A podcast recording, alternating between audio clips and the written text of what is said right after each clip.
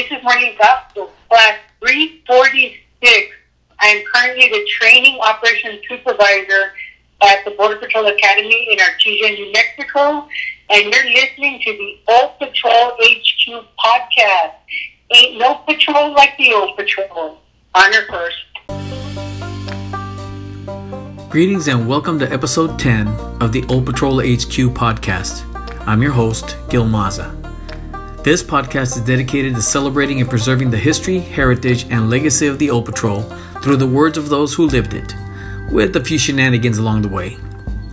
Today, in honor of our forty-fifth anniversary of women coming into the patrol, we'll be talking with Training Operations Supervisor Marlene Castro, Class three forty-six out of Charleston, South Carolina. She started out in Carrizo Springs and worked her way through the ranks with a strong work ethic and a great attitude. She makes the best out of every situation. She's currently assigned to the Border Patrol Academy in Artesia, New Mexico. Come and listen to her story. She's a true game changer and a badass five percenter. Ain't no patrol like the Old Patrol. Honor first, honor always. Greetings, ma'am, and welcome to the Old Patrol H Q Podcast. Hello. It's good to have you with us. Uh, thanks for the invite, sir. I'm very, very flattered by it. Thank you. Uh, you're welcome. When we were looking for recommendations to interview people, uh, female agents in the patrol for the forty-fifth anniversary celebration of women being in the patrol since nineteen seventy-five, quite a few people uh, recommended your name. Oh, awesome. Well, thank them for me. Well, I'd like to start out by talking about how you got started in the Border Patrol in the first place. Well, you know, that's a crazy story. Uh, I'm going to try and keep it short because I can go on forever. But um, uh, I actually wanted to be a D P S trooper. So they were hiring at the time, and I was a criminal investigator for the Edgargo County Sheriff's Department. Mm-hmm. So I went to go uh, execute a warrant. And I'm knocking on the front door, and this kid runs out the back and takes off. So he matched the description of the guy I was looking for. So, you know, I chased him down, arrested him. When I got him to the sheriff's department, it turned out he was an illegal alien. And uh, he wasn't the subject I was looking for. So my lieutenant said, you know what, book him, do everything, but have Border Patrol pick him up. And I'm like, sir, let me do this. You know, I can't. And he's like, no, no, no. He goes, just call Border Patrol. So while I was in the detention center waiting, I was completing the paperwork, mm-hmm. uh, a Border Patrol agent walks in, and, uh, you know, granted, I know nothing about the Border Patrol. So he walks in, and he's dusty. His boots are a mess. He's all sweaty and stuff, and he's got a toothpick in his mouth. and uh, I said, give me a couple more minutes. I said, I'm almost done. And he says, oh, go ahead, take your time. And I'm thinking, yeah, you probably don't want to get back to work. Look at you, and I'm thinking all these things right in my head. yeah. So, yep, you know, again, now I know better. So I'm doing the paperwork, and the detention officer says, open the Sally Port G P S. So I stop what I'm doing, right? The agent standing to my right, the tro- two troopers walk out, and, you know, they cut their hats on, and they walk into the building. So I literally open my metal tablet, pull up my application, and yes, we did paper applications that far back. Yeah. And I handed it to the trooper, and he kind of thumbs through, and he says, ah, oh, you're good. He goes, you're halfway there. He's like, we need women, you know, if you survive, you're guaranteed graduation. And he went on and on, and I'm like, but I go, I don't want it easy. I'm looking for a challenge, you know, and there's a building exchange there that I'm not going to share with you. He goes, no, no, no, you're a deputy. You're good to go. And I said, well, I don't want it handed to me. The Border Patrol agent pulls out his toothpick and he says, eh, join the patrol. They don't give you bleep for free. And I said, yeah. And the word starts with an S. I said, I don't want to sit by the river all day long with binoculars. So he pulls out a business card, writes a phone number, and he says, call them. Asked them to let you sit in on an orientation. I'm like, all right. So I threw the card and the application back in my middle tablet. Everybody left, and I went back to my desk. I opened up my tablet, and I pulled out the application, and I tore it, and I threw it in the trash. And my partner said, hey, what are you doing? I thought that was your dream. I said, yeah, but, you know, and I told him, you know, what we had talked about. And he said, Marlene, but he's right. You're already there. You're a deputy. And I'm like, yeah, but I don't want to be a female who came in when, you know, during a hiring spree. Ha ha, right? Yeah. So then time passed. A couple of weeks later, I threw my tablet on my desk and out falls the card. I pick it up and I called the number and I said, yeah, can I come in for orientation? They said, uh, you asked me about an applicant. I said, no, that I was thinking about it. But that the agent had given me that number. So they said, yeah, go ahead and come on in. So I went in and they were showing the video challenge on the border. And I looked like Arnold Horshack from Welcome Back, Arnold. I was like, hey, that's me, you know? So the agent says, ma'am, wait till after the video. I'm like, okay. So after the video, he says, you want to join? I said, where do I sign up? I go, do I really do that? And he said, yes. And I'm like, yeah, absolutely. Mm. So I signed up and, you know, one thing led to another. On the twentieth anniversary of me going to the academy, I actually posted the story on uh, Facebook, and a whole bunch of people, because I wanted to find the man or the agent, right, who had recruited me. So people were saying, and I didn't know his name, so people were suggesting, you know, all these different names, but there was one name that kept coming up. So he contacted me, and he said, you know what, I'm sorry, but I don't even remember. I said, well, can I look at your picture, and I'll tell you if it's you. If he did, I was like, oh, my God, it's you, just with gray hair. So I found him, and I just wanted him to know. I said, thank you. I said, twenty years later, here I am. I said, all because you gave me that number that day. Wow. So that's how we ended up, we ended up becoming a Border Patrol agent. And I have never regretted, and I've never looked back. I did have a little bit of doubt after Hell Day. I'll bet. But it's been great. Yeah, Hell Day at the academy. Um, can you tell us who the agent was? Yes, uh, Jesus Sanchez. Jesus Sanchez. Ah, okay. Yep. That must have been something to get a hold of him again. Yes. Yep. See, and that's one of the things, and I'll tell you, that's one of the things that I'm very proud of uh, mentioning in the Border Patrol, right? It's our forty-fifth anniversary of Women in the Patrol, but when Christine Gee was at that event, I guess it was like a job fair, it was an agent who asked her, a male agent asked her, would you like to be a Border Patrol agent? So our agency has been very forward-thinking in the things that it does, and if you think about it, it is one of the only agencies that treats us as, you know, true equals. They haven't made any concessions when it comes to P T and everything. So I'm, I'm proud of that. I'm proud of that. Um, I'm part of that agency. Excellent, excellent. Um, that's a, that was a great start. Now tell me, uh, so where where did this all happen? By the way, where were you working when when you met the agent? And you ended up getting into the patrol. I was uh, an investigator at the Edgargo County Sheriff's Department. Yeah, what city? What? Where? Where is that? Oh, sorry, that's in Edinburgh, Texas. Ah, it's uh, Edgargo okay. County. Okay, gotcha. Okay, well then, uh, tell tell us what happened next. Now it's off to the academy there in Charleston. Oh my goodness, yes. Uh, I was one of the first classes in Charleston, but after everything, um, one of the things, you know, you go to your hiring board and they tell you. Uh, to start running. So a couple of weeks before I leave to the academy, I go out to a track, and it's a half mile track, and I did it in nine minutes, and I thought, yeah, I'm okay. No, I was not. I the academy was it was amazing. I think um, I don't I'm sure for a bunch of us, P T was probably the toughest thing we we had to do there. You know, I hear people say in-law or Spanish for the non-native speakers, but I think uh, for the most part, it's P T. But I can tell you this right now, twenty-three years later, that I would not have it any other way. Mm. I think getting to our P T course kind of sets you up not only for Border Patrol, but for life. If there's anything I learned from it is you, you can do anything. as long as you're willing to commit the hard work, um, it was crazy.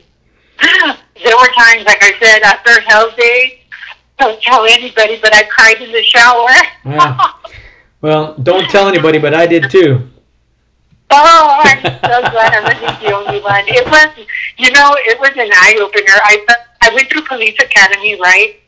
And I thought, you know, being treated and stuff, uh, you know, but when I got to the academy, the way Border Patrol Academy is set up is you can't just be all muscle and tough, and you can't be all brain and tough. Mm-hmm. You have to find a good, solid balance of the two. So, you know, props to everybody who's made it through that.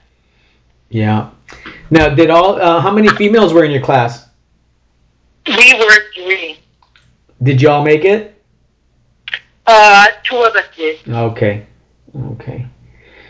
All right. So then, uh, from there you graduate, and where was where did you end up? Uh, what was your first duty station you reported to? My duty station was Carrizo Springs, uh, okay. Texas, and I was their first female ever. No kidding. Yeah, it was something else. I don't think they were ready for me. Class three four six. And you were the first female they've ever received, they ever got as a as as a uh, as a nug, basically. Yes, or Justa. My supervisor, Adolfo Tapia, called me Justa. Ah. Yep. And when they just said, "Why do you call her Justa?" Because she's just a trainee. Uh huh. But um, I learned a lot from that man. So.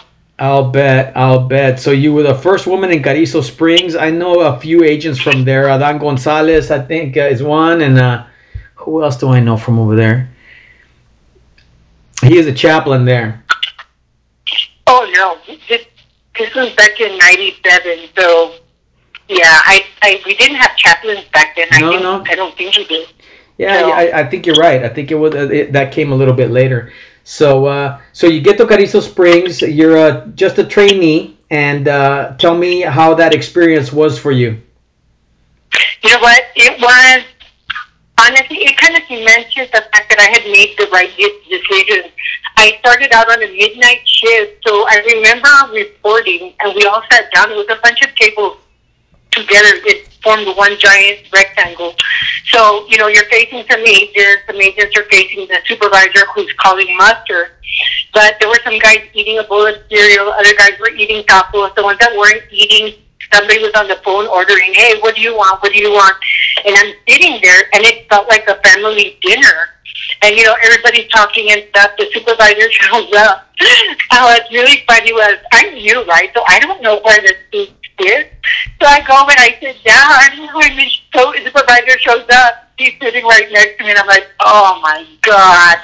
So he's he's calling muster, and he's giving out the information, the bolos, all this stuff that he had. And I'm looking over at the paper, you know. And then he goes, what is this? The guy's name is Jean Jacket, and this is Mister Tapia. He goes, the guy's name is Jean Jacket? Well, I want to kill people, too, if that was my name. And I said, uh, sir, the L S W right here means last name wearing, Jean Jacket. And he goes, who are you? uh, I'm like, Marlene Castro, sir, day one. And he goes, I go, I used to be a dispatcher before I was a deputy, so I, I know that. He goes, okay, I made sure not to sit next to him again. But uh, it was really neat. The, one of the good things was that it was a small station. So as trainees, we had a lot of opportunity to do things that other stations don't. Mm-hmm. Uh, they had a a team called the Fast Action Response Team. Yeah. F A R T. And uh, I was the first trainee to be on that team, which was really awesome because because of the way the area is set up. They were the only ones who responded directly off the river, so that's where the big groups were and everything. The rest of us, you know, were on the ranches and doing different things, tracking, uh, cutting the roads and stuff like that. So being on that team, they were kind of like a, I guess you might consider them like a, an M R T, but for the station, you know, for specific operations at the station. So they let me do that, and holy cow, those guys are hardcore, but I learned a lot from them. Well, uh, who were some of your uh, journeymen when you got there? Um, David Chalino, excuse me, he, he just retired last September as the D P A C of the station. Um, we had Miller, and I cannot remember his name, but he came in a couple of months after I had been there. Um, that's terrible. I can't remember all their names. There was Eric, but I don't remember his last name. My F O S was Mister Guzman. Johnny Rodriguez was a supervisor, and of course Adolfo Tapia was another supervisor. Mm-hmm. So they were they were really good, solid, and I think I got lucky that I was the first female, because there wasn't, you know, uh, and I hope this doesn't offend anyone, because like a lot of the princess syndrome, like, oh, be careful, you know, don't do this. Randy Cook, Randy Cook was, and Chris McGrath, I just remembered. Mm-hmm. Um, I learned a lot from Randy Cook um, about, uh, you know, oh, is it because I'm a female kind of thing? And that was a hard lesson learned. We were out tracking, and uh, he crossed this giant cactus plant, because he's really tall, so he just goes over it with no problem. So I want to cut through instead of go around. And he goes, I'd go around if I were you, and I... whatever. So I do the same thing. I step on the plant, and as I cross over, it snaps back up, and it snaps me on the butt. Oh. So here I am. Yep. Here I am walking next to my journeyman, and I'm pulling dickers out of my rear end, right? All because I didn't listen to him. So then he hands me the keys. He says, you know what? Go get the truck. And I thought, oh, my God. I go, I'm going to have to sit down to drive. So I'm running to the truck, but at the same time, I'm still yanking stickers out of my butt. Oh, my gosh. Yes, I get in the truck, and I'm leaning on the side that didn't get it too bad, and I'm driving with my butt up in the air. So I catch up to him, and he comes over, and he kind of leans on the sill to the, to the door, and he goes, you know, Marlene, if I ask you to do something, he goes, it's not because you're a woman, but just so you can be careful. And that was one of the things that I thought, you know what? True. I guess, you know, past experience at the Sheriff's Department kind of set that up for me.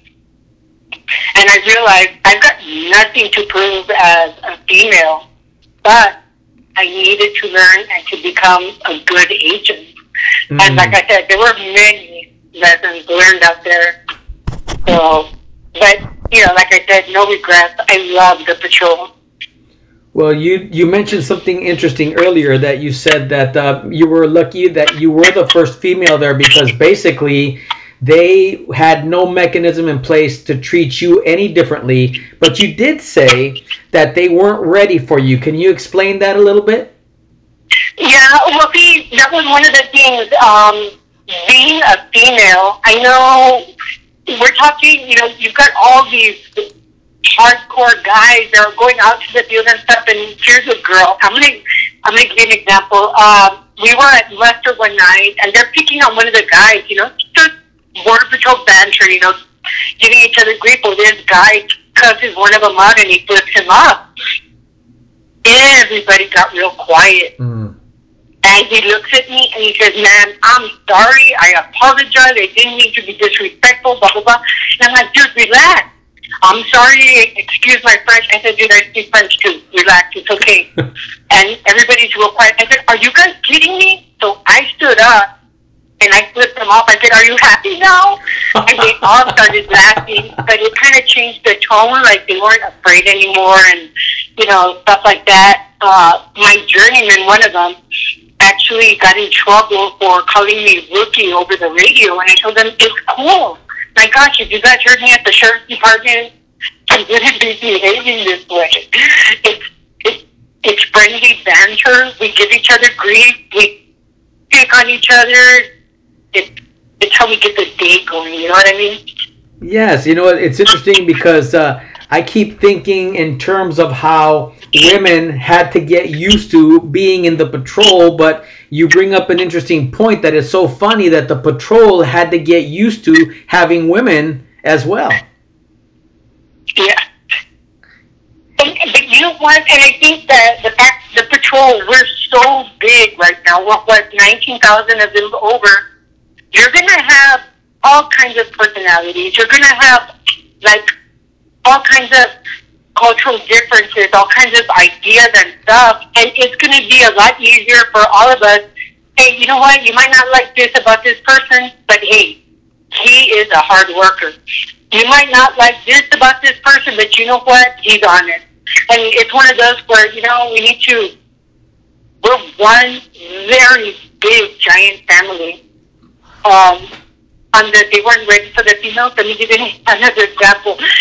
It's midnight shift, we're just, we're working highway, my F T O pulls over, and we're sitting there. He's reading the paper, and I've got my Gerber tool, and I'm filing my nails.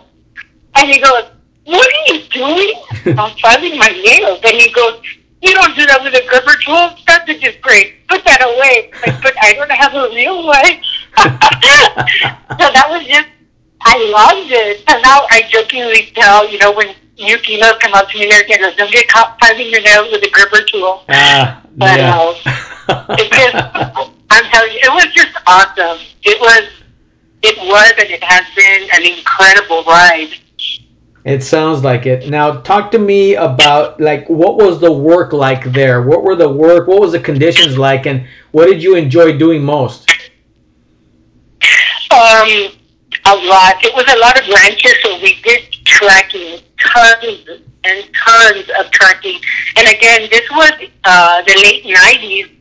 So we would track. On a midnight shift, we would get out and we'd be tracking all night. And I kid you not, one day we were going home at one o'clock in the afternoon. We stopped at the Pizza Hut during Carrizo, and I was drinking coffee. And they're like, if you drink coffee, you're not going to sleep. I go, no, coffee makes me sleepy. So the whole team, instead of, you know, going home, going to bed, we're off at Pizza Hut. And that, again, that's what I loved about it, because it was a long night. Back then, the shift started at eleven. Mm-hmm. But we walked straight through.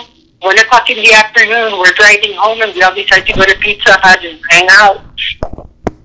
So it was a lot of trekking. I was a size zero. And sadly, I'll never see those days again. But it was amazing. And that, I love that. I love that. Um, Mister Tapia, my supervisor, uh, he got out there with us a lot.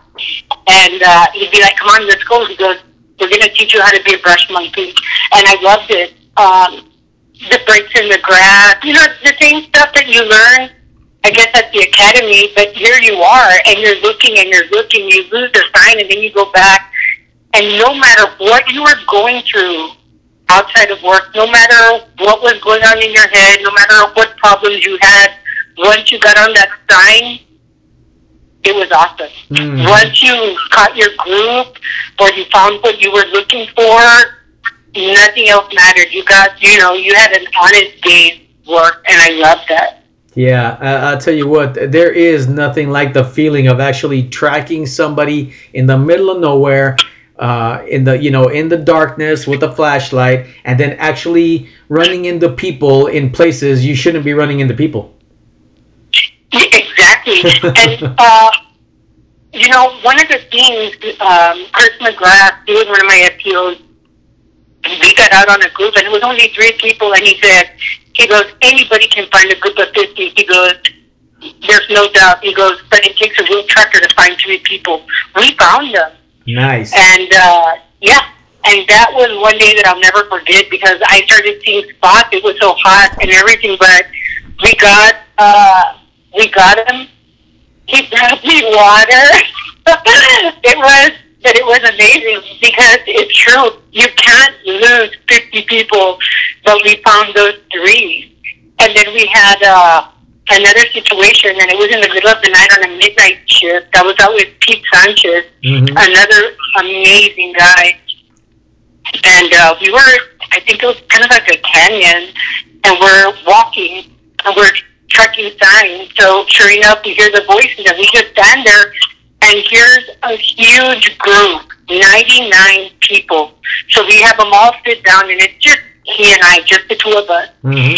So we have them all sit down, and one of them, one of the aliens says, hey, there's another group, the slow guys are, are coming also. And we asked them how many. He said there's about thirty of them. Wow. So we're just standing there, and back then you have the shiny badge that you put on your uh, shirt. Yeah. So we kept, we were kind of like leaning in to cover up our badge. And sure enough, here comes this group. It turned out to be thirty-three. So between one journeyman and I, in nineteen ninety-eight, we caught one hundred thirty-two people with no problem. So those were amazing times. Wow, that's excellent. That's excellent. Yeah. And so, do you, do you remember your first big bust, your first big uh, big catch when you were when you got there? Oh, my first. Well, the first bust, it wasn't really a big one, but it was really interesting. Again, I was out with Pete Sanchez, and we were doing highway this time. And uh, sure enough, there's a kid, well, a rental. We didn't know it was a kid inside yet. So we pulled this this car over. It was a maroon sedan. And I walk up. Pete takes the passenger side, and I walk up. And I said, good evening. And he goes, I'm sorry, but I need the money for school. You got me. I go, excuse me. He goes, sure. I mean, now. I'm sorry, it's in the trunk. And I'm like, all right, can you step out of the vehicle? So he walked over, popped up in the trunk, and there's a bunch of JCPenney bags, but there were bundles inside the bags. He goes, I don't have money for school, and I want a better life. And I'm thinking, it was pretty sad, right? Yeah. But uh, that was the first dope bust, and I, I didn't really have to question him. The poor kid was so terrified, he just blurted everything out, and... And that kind of, that's the one that stands out only because he was so young. Um, and he was trying to earn money to go to college. It's crazy. Yeah, yeah. Did you ever end up working any special units or any uh, kind of, you know, any intel undercover, that kind of stuff? No, um, not undercover. I wore, I did bike patrol. That was pretty interesting. Um, it's kind of hard to believe that you get paid to ride a bicycle yeah. and catch people, and somebody else comes to pick them up. Uh, you know, I think I did prosecutions. They pulled me out a couple of times when I was prosecutions. Uh, we had females that were sexually assaulted by not the smugglers, but like the truck drivers that were supposed to give them rides to wherever they were going and stuff. And a bunch of them didn't want to, you know, give up information or identify them. So I got pulled into that several times. And sometimes it wasn't uh, a case initiated by our station, but mm-hmm. they, hey, can we borrow somebody? So I would go in there, and lots of times these women would be no, no, no. Uh, and I would ask them about, you know, the personal stuff, what was it that they were looking for, and once I found out they had kids, I would tell them, so do you think at some point you're going to want your child to come to the United States? And they'd be, uh, of course, you know, I wanted to have a good future. I said, so you're going to be okay when your daughter gets raped by, you know, a truck driver, mm. and then she refuses to say who did it, and she looked and she just started crying, and she was like, what happened? It was two females. And one of them was young, and she had confided to her that she had never, you know, she was a virgin. Um, and so when the truck driver tried to, this lady jumped in and said, no, do whatever you want to me, but, but please leave her alone.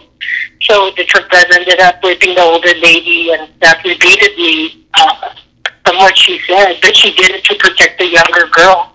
Uh, so stuff like that, um, I don't think I did anything undercover, and that not as a Border Patrol agent. Okay, yeah, you know what? It's so funny because I, I've been, I've been the people that I interviewed, uh, they do all this undercover work. I hadn't even heard that we did that stuff. I think uh, what was it that that team that we used to have? I know uh, in El Paso, the oh, was it S I U? No, not S I U. It was something else. But they had yeah, an anti-smuggling unit. That. So, yeah, I can't even remember their name. Oh, my gosh. All kinds yeah. of Sorry. Yeah, it's okay. But, uh, it's the yeah, I think it's actually really tight. Yeah. Yeah, no kidding. So where did you get, uh, so from there, uh, working, uh, wh- where did that take you? Where did you go from there? Um, after Carrizo Springs, I got married and I ended up going to El Paso on a, on a spousal. Okay. So, um, yeah, so I ended up in El Paso and I went to Isleta Station. And that was pretty interesting. There, um, I did bike patrol, prosecution. Um, I started the Explore program, just different things. My patch was uh, Chief Padilla. So one of the things I really like about him, he's very, again, forward-thinking. So there was a lot of opportunities for, you know, agents to do different things. Um, I ended up pregnant while I was there, and they let me do lead while I was pregnant. Um, and then they moved me to human resources, but that was pretty interesting. I kind of like that they did stuff like that, you know. Not all of us are cut out, you know, for the answering phones and making copies. But it was uh, fun. Yeah, yeah. But, yeah, I was one of the few females there. Oh, okay, okay. Yeah, you know, uh, I I joined uh, the Explorer program in El Cajon Station. Uh, uh, in what, what, what was it, like in two thousand? And I did it for eight years, and it's, it was one of the, the most rewarding uh, experiences that I've had in the patrol.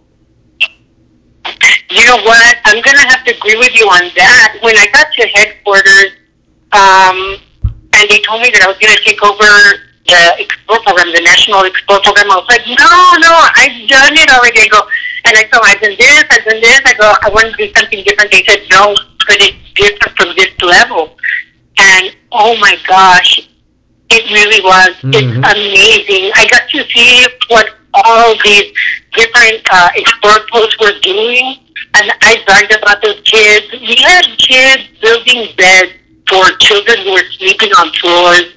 We had kids that were out in the field picking potatoes for uh, these uh, food food pantries for the homeless. Yeah. We had kids that were doing, I mean, we had a a group that started a running team in honor of, I think it was a police officer's son who committed suicide.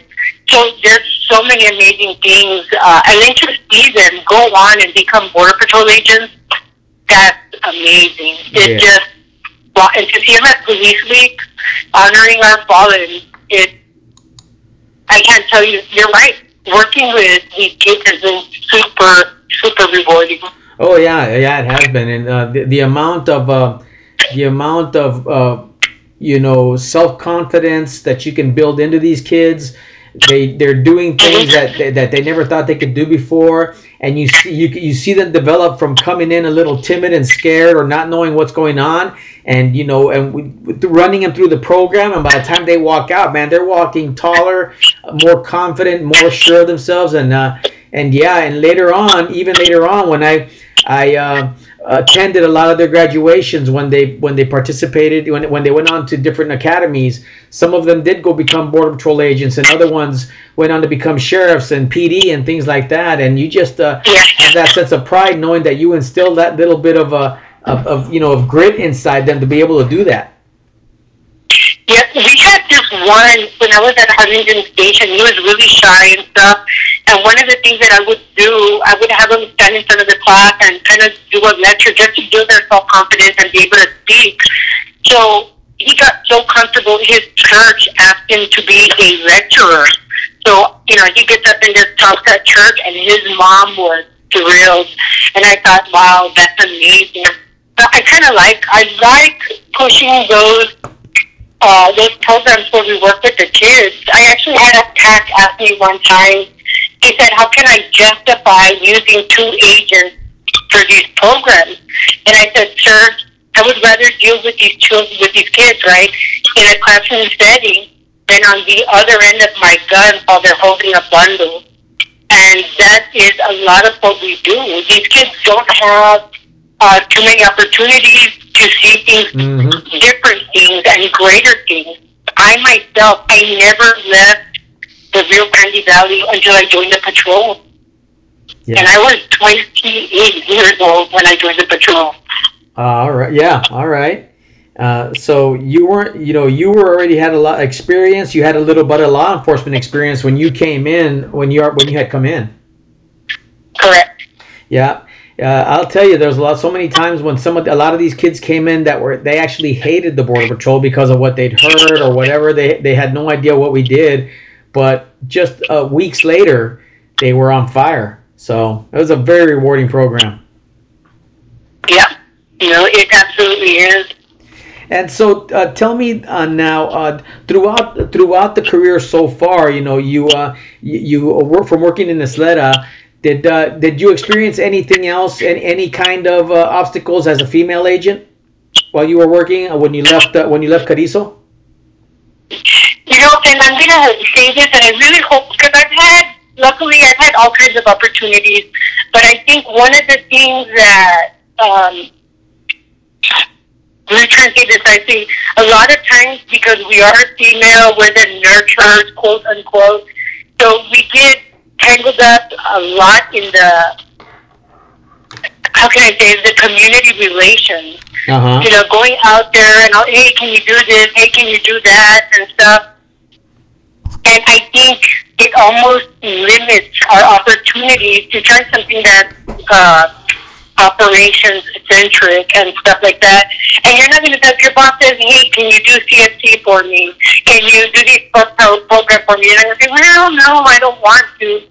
But I think um, there's no specific event, but I think in general, uh, but a big plus on that is, you know what, uh, I've seen some men as well as women be incredible representatives of the Border Patrol. Mm-hmm. And because of the different things I've seen all the way up to headquarters, because like I said, when they told me that I was going to be the National Explorer Program uh, manager, I told them, I don't want to do any more dog and pony show.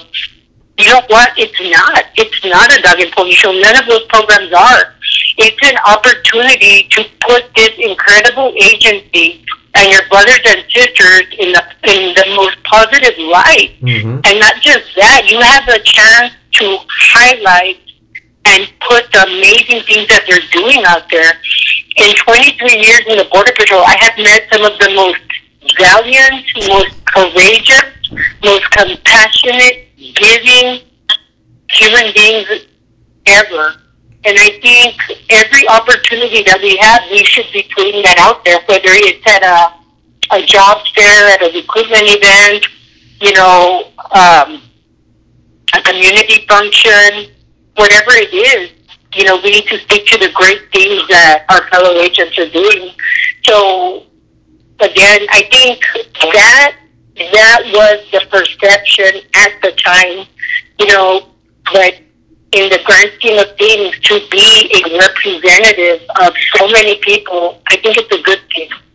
Yeah, yeah, I agree with you. So, and, and that's the thing, right? Because you, you sound like uh, you love working the field, and sometimes when you, you know, you said, well, sometimes you get a little pigeonholed in different roles because you're a female agent, but even then, you took that drive and enthusiasm and passion and made something good out of it, uh, but it still sounds like you missed the field a little bit, a lot. Yes, actually, um, back in uh, April and May, when we got deployed for uh, because of COVID, uh-huh. back to the field, you know, I was uh, acting watchman at the Edgargo County McAllen Station, and I was like, it's so close, I want to go. Yeah. But you know what, and I'm going to tell you something, this is crazy. So I was P A O in R G D, and I was out with a news crew in Rio Grande City. That's action, constant action there. So I'm in Rio Grande City, and it's at night, and there are, they called out, camera called out three subjects coming in, and I was right in the area. The crew was somewhere else, and uh, I was in this area. So I see them, it's two males and a pregnant female. And so I'm walking towards them, and at the same time, the female, she's kind of walking away from me, and I'm keeping an eye on her because she's separating herself from the men, and then she starts screaming, and I'm like, what? And I thought, okay, she's going into labor or something, so I start going to her. There's nothing wrong with her. She was distracting me from the guys. They had backpacks. Mm. So I start chasing them. They get away. Anyway, so when it's all said and done, we go back to the station, and I'm limping to the break room to get some coffee. And this intel supervisor walks by and he says, "Hey, Marlene, what's wrong?" So I'm telling him the story, right? And I go, two inches. I, I gave him the thing with my hand. I go, I almost had him. He goes, two inches, two feet, you still didn't get him. And I'm like, what? Yeah. And he goes, you know, he said, so he told me a story of him getting smoked twice, right? Two separate groups in the same night. And he goes, that's when I decided I'm done. He goes, I'm not young anymore. It's like, you know what, dude, if you're ready to give up, that's on you. I'm not. Yeah. So anyway, he goes on and stuff, and we're talking. So fast forward, I'm in D C, and I want to come back to the Valley. You hear about the caravans and all this stuff. And I ask if I can go back, if I can be till them. They're like, no, you know, your job is here. And I want to get back to the field so bad. And that was one of the things that I realized that I wanted. There's tons of agents down there. And I realized, you know what? We all get our fifteen minutes. We have to pass that baton at some point.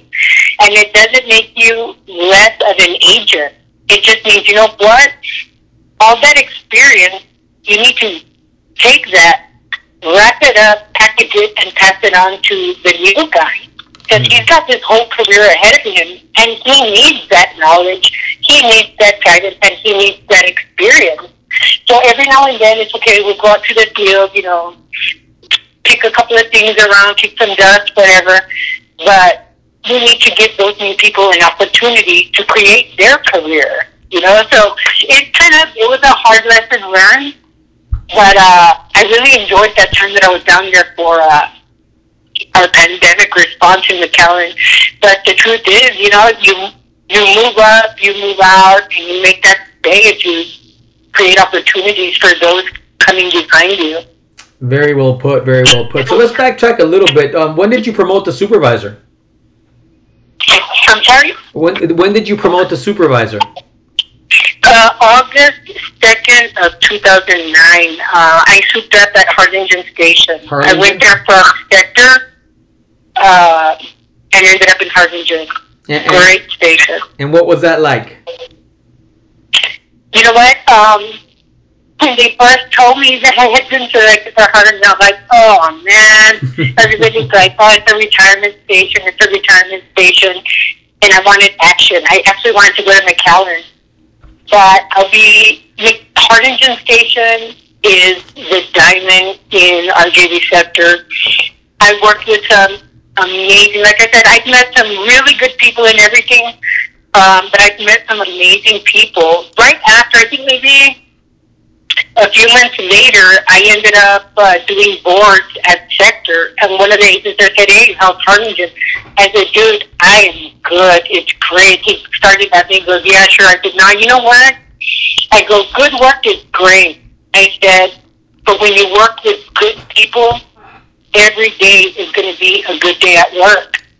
So work is always going to be what you make of it, whether it's a slow day or a fast-paced day. It's all how you look at it and how you respond to it. So, like I said, I had incredible bosses, uh, incredible supervisors I learned from, and some great agents that, you know what, they're there to get the job done. Yeah. No excuses, you know. Yes. Knock it out.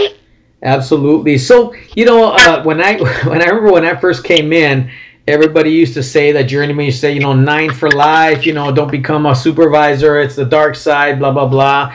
You went ahead and promoted the supervisor. Do you, you recommend to your fellow female agents uh, uh, that, you know, around you and throughout the patrol that they work hard to promote? Absolutely.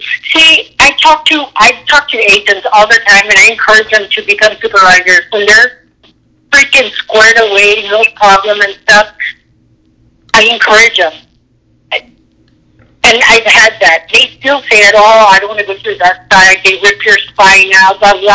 And I ask them, I go, am I the dark side? Do I not have a spine? And they laugh, yeah, well, you're the exception. So you need to be the exception too. Yeah. I promoted not because of pay, not because of rank. I promoted because I wanted to be in a position where I could fight for the agents, where I could do things for them, where I could help them out and stuff. Everything else, see, people think that, oh, they promote, that means that you don't have to do this or you're, you don't have to work as hard. And that's not the case. When you promote, you become responsible for people. You go up, you become a first-line supervisor, you're responsible for the agents now. You're not just an agent, you're responsible for it. You promote to watch commander, now you're responsible for the supervisors and the agents. You become a D P A C, you're responsible for the watch commanders, the supervisors, and the agents. Mm-hmm. So it just means that that umbrella of responsibility becomes greater. And I don't think that it should be seen, you know, oh, as a chance to, like I said, get out of doing work. And those people that say, oh, the dark side, blah, blah, blah. You know what? If you don't agree with what's going on, then do something. Mm. Join the ranks and make change. Um, I hope, right? I hope that anyone that I've actually crossed paths with, either as an agent or Uh, supervisor, manager, whatever, I hope that they've walked away with a positive view of supervisors. I had some really, really good supervisors, but I've also had some really, really bad ones. And even the bad ones you can learn from. Yeah. I tell people, remember how you felt when they did these things, then don't do that to somebody else. So, no, um, I don't, I absolutely encourage male and female, you know, put in, and don't say, well, you know what, uh, I'm going to wait, because normally it used to be where we would wait ten years to legitimately say, okay, I'm ready to be a supervisor. Nobody's a supervisor before they're a supervisor. Nobody's a PAC before they're a PAC. A lot of this is going to be on-the-job training, mm-hmm. but if your heart is in the right place, you cannot go wrong. And if you do the right thing for the right reason, you'll be fine. Well, based on uh, the comments I've gotten, the you know people recommending you when I was asking for for people to uh, come on and uh, you know to interview as females in the patrol, you obviously have uh, put a real good impression. You've made a good impression to the everybody, your coworkers and the. Your, the, your subordinates, your peers, everybody you've worked with, everybody that's worked under you so far has nothing but great things to say about you. Wow, that means a lot, sir. Um, it really does. I'm very, I'm very stern. Uh, I'm very demanding, and you know, I don't have a problem telling somebody fix your hair, iron your uniform, polish your boots, because we're all representing the agency, and not just that. When you turn in work. People think, nah, I don't care, you know, seventy percent, you know, you get by. When you turn that piece of paperwork in, that says everything about you. When you walk out that door and the appearance that you have in your uniform, that says everything about you. So it's about you before it is um, about anybody else. It's, so, again, and I'm sorry I keep getting off, but I'm glad that they say that. Because I try and I do take it very seriously. I do believe that we are a family, a huge family. Um, and I'm glad that when the time has happened where, you know, I push and I push, you shake things up, the cream always rises to the top. And I have been blessed that I have worked with um, incredible rock stars um, in Arlington. My goodness. Mm-hmm. Uh, One of the things that, you know, my unit, my shift constantly, the quality of work that they produced. And I can only say, you know what, I'm not the one that's, you know, doing the file. I'm not the one that's out tracking. I'm not the one, you know, who's uh, going ten fifteen with some of the worst that, you know, the criminal world has to offer. But, you know, I'm glad, I'm, I'm glad I was there to say, hey, good job, a pat on the shoulder, you know, uh, a cash award, whatever it is. And I think that's important as management, that we recognize um, the hard workers. Yes, absolutely. And so um, you promote, you've held a few positions since you promoted the supervisor. I thought I heard you say that you were acting watch commander? Yes, at McAllen Station. Okay, and then what? Oh, but that was just during the deployment. Uh, right now, I'm a training operations supervisor at the academy, uh-huh. and then I was an ops officer at headquarters, and I did a little stint as an acting assistant chief. So I've had a few things here and there that I've done. So yeah, I can I know. can hear that. That's uh that's wonderful.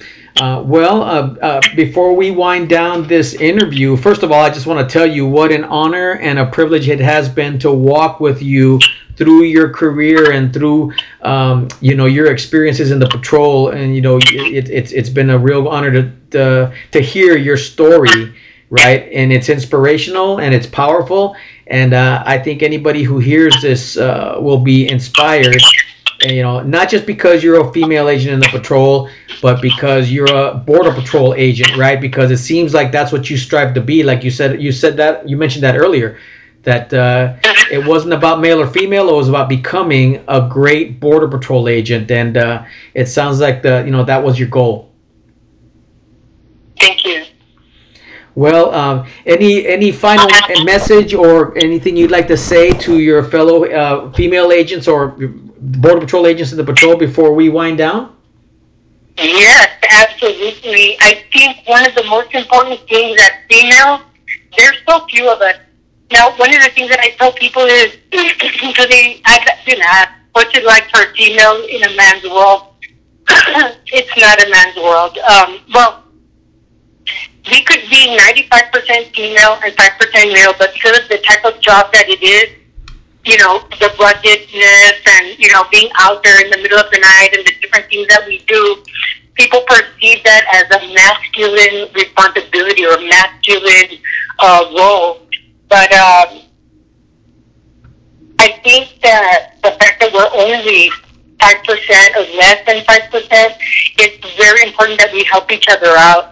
The high-ranking females, reach out to the newbies, reach out to the ladies that still, you know, are early on in their uh, career and help them out. And those of you, you know, where there's, you know, five, ten, fifteen females at your station or on your shift, help each other out, guide each other, support each other, correct each other. If somebody corrects you, don't be offended. Take that into, you know, into account. You know, are they being, are they being... helpful? Are they guiding me? Are they looking out for me? Don't be offended. If you don't understand why they came to that, ask them, well, what is it that I did wrong?